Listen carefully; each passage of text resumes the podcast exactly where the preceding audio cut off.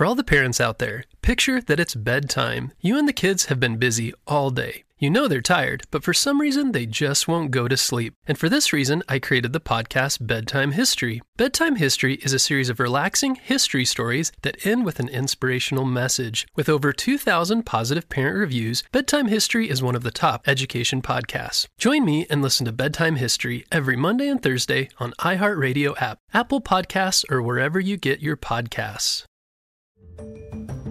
Hello, critter protectors. Mr. Jim here, and welcome to Kids Animal Stories, a place where there's always a mystery and adventure around every single corner. If you love critters of all shapes and sizes, I need you on our Critter Protector team. Join our adventure as we learn about critters from around the world and in our backyards. Well, my friends, are you ready for today's adventure? Me too! Let's go!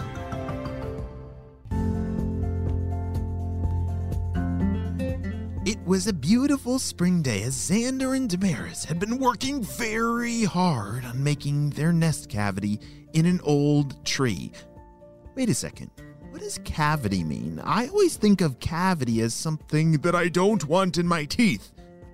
Oh, no, Xander and Damaris, they're not getting cavities in their teeth because birds don't have teeth. They're actually building a hole inside of an old tree. Two questions. One, how in the world are they making a hole in the side of a tree? And two, why do you think they're making a hole in a tree?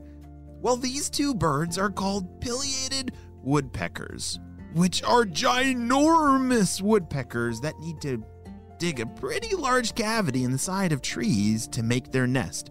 Oh, and that's exactly what they're doing. You see, Damaris was going to be laying eggs very soon, so they had to finish their nest in a hurry.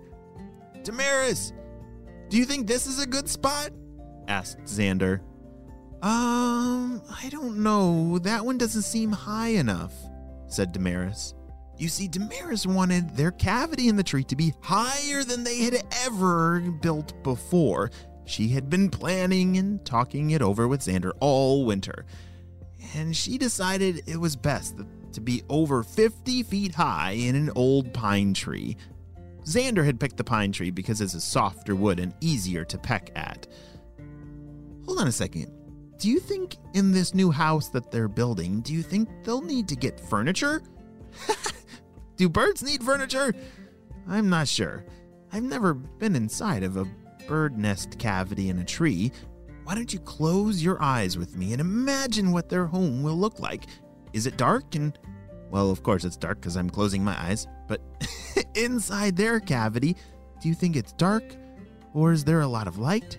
Is it big or small? So many questions. Let's find out. The sound of Xander banging his beak up against the side of this old pine tree was echoing through the hills. Hey, honey, why don't you take a break? said Damaris. Ah, I could really use a snack. Would you mind looking up to see where one of our caches are? Like one that's close by with some acorns. Oh, absolutely. I'll do that right now, said Xander. Xander flew over to this other tree which they had hidden his map. You see, Xander, the pileated woodpecker, he had a map of all the caches that he and Damaris had made over the years. Do you remember what a cache means? I think we've done a few stories a little while ago about caches.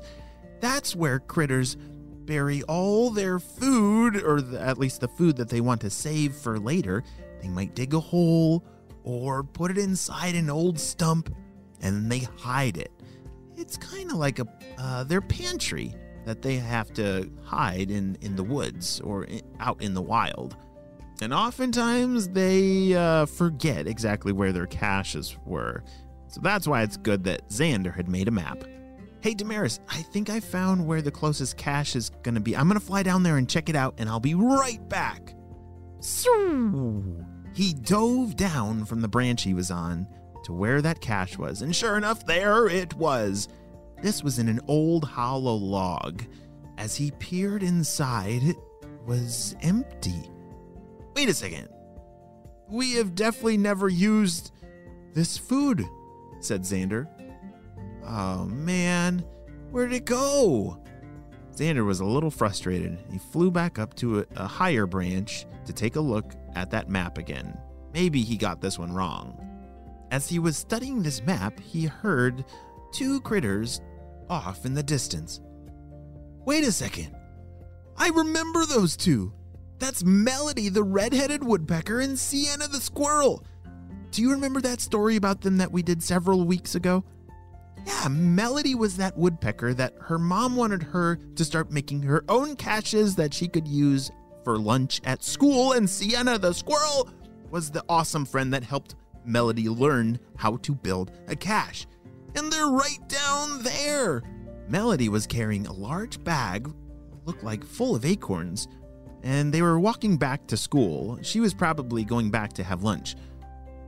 But Xander noticed that they were walking away from that log that he was just at. The cache that was missing all that food? Wait a second. Did they steal his food? Just then, as Melody and Sienna were walking back towards school, a ginormous woodpecker zoomed and landed right in front of them. Ah! shouted Sienna the squirrel. Don't eat me! Did you two just steal my acorns? Melody and Sienna were speechless. Uh, were, uh, was the, were those your acorns?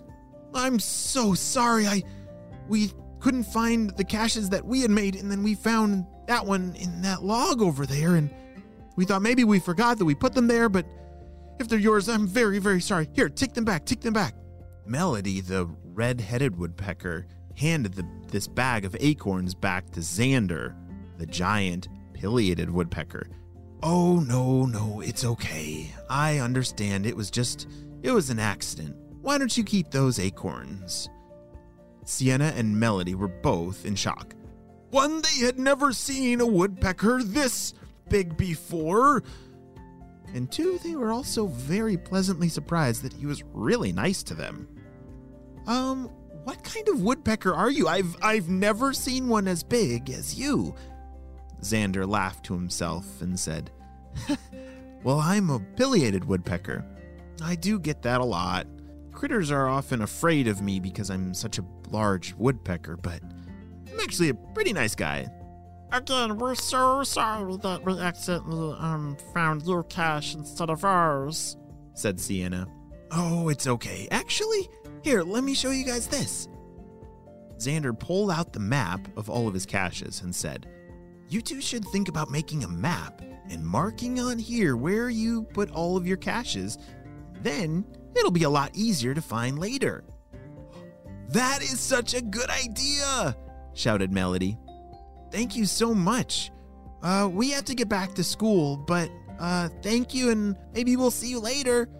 As Xander waved goodbye, he flew back up to where Damaris was sitting on that branch. Did you find me something to eat, Xander? Oh, uh, I'm sorry, I forgot. Uh, there was kind of a misunderstanding down there, but hang on one second. Xander dove back down off the branch to one of the other caches, grabbed some acorns, and brought them back up. As he handed Damaris some of the acorns, all of a sudden, in the distance, there was a loud boom crash. It startled both of them as two of their acorns fell off their wings and down to the ground. Oh no! It's it's starting to rain, said Damaris. Thankfully, Xander had already built most of the cavity in that tree way up high, so they were able to duck inside as the rain started to pour. Have you ever been outside right when it starts to rain?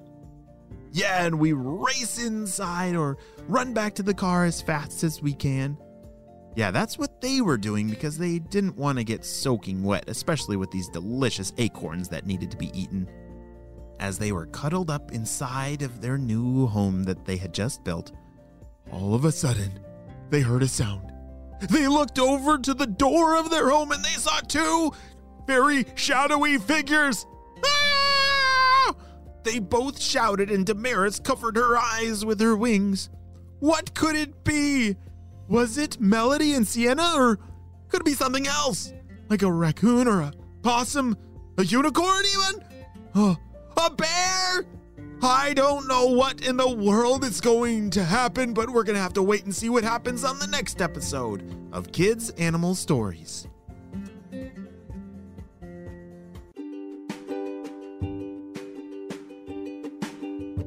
Great job. You listened all the way to the end, and we need to talk more about pileated woodpeckers. They are the largest species of woodpecker, and they share something pretty cool with our friend Sienna, the red headed woodpecker. You see, pileated woodpeckers also have beautiful red heads, except they're just ginormous compared to a normal red headed woodpecker and they're amazing at carving out these dens and homes inside of a tree. It's a good thing they have a very strong beak that can pound away at it like a hammer. Now I need your help celebrating two birthdays. Drum roll, please. Happy birthday, Dublin, who's turning six years old. Her favorite animal's a black jaguar. She loves to draw and wants to be a veterinarian when she grows up. Wow, Dublin, I'm so glad that you are on our Critter Protector team and you got to celebrate your big day on the show. And next up, we have a kid who turns six in July, and his name is Mateo. Happy birthday, Mateo is just turned six years old. Holy smokes! And I hear you're just starting kindergarten, which is so fun and you learn so much. Well, Mateo, I'm so glad that you are on our Critter Protector team and that we got to celebrate your big day on the show. Happy late birthday! Woohoo!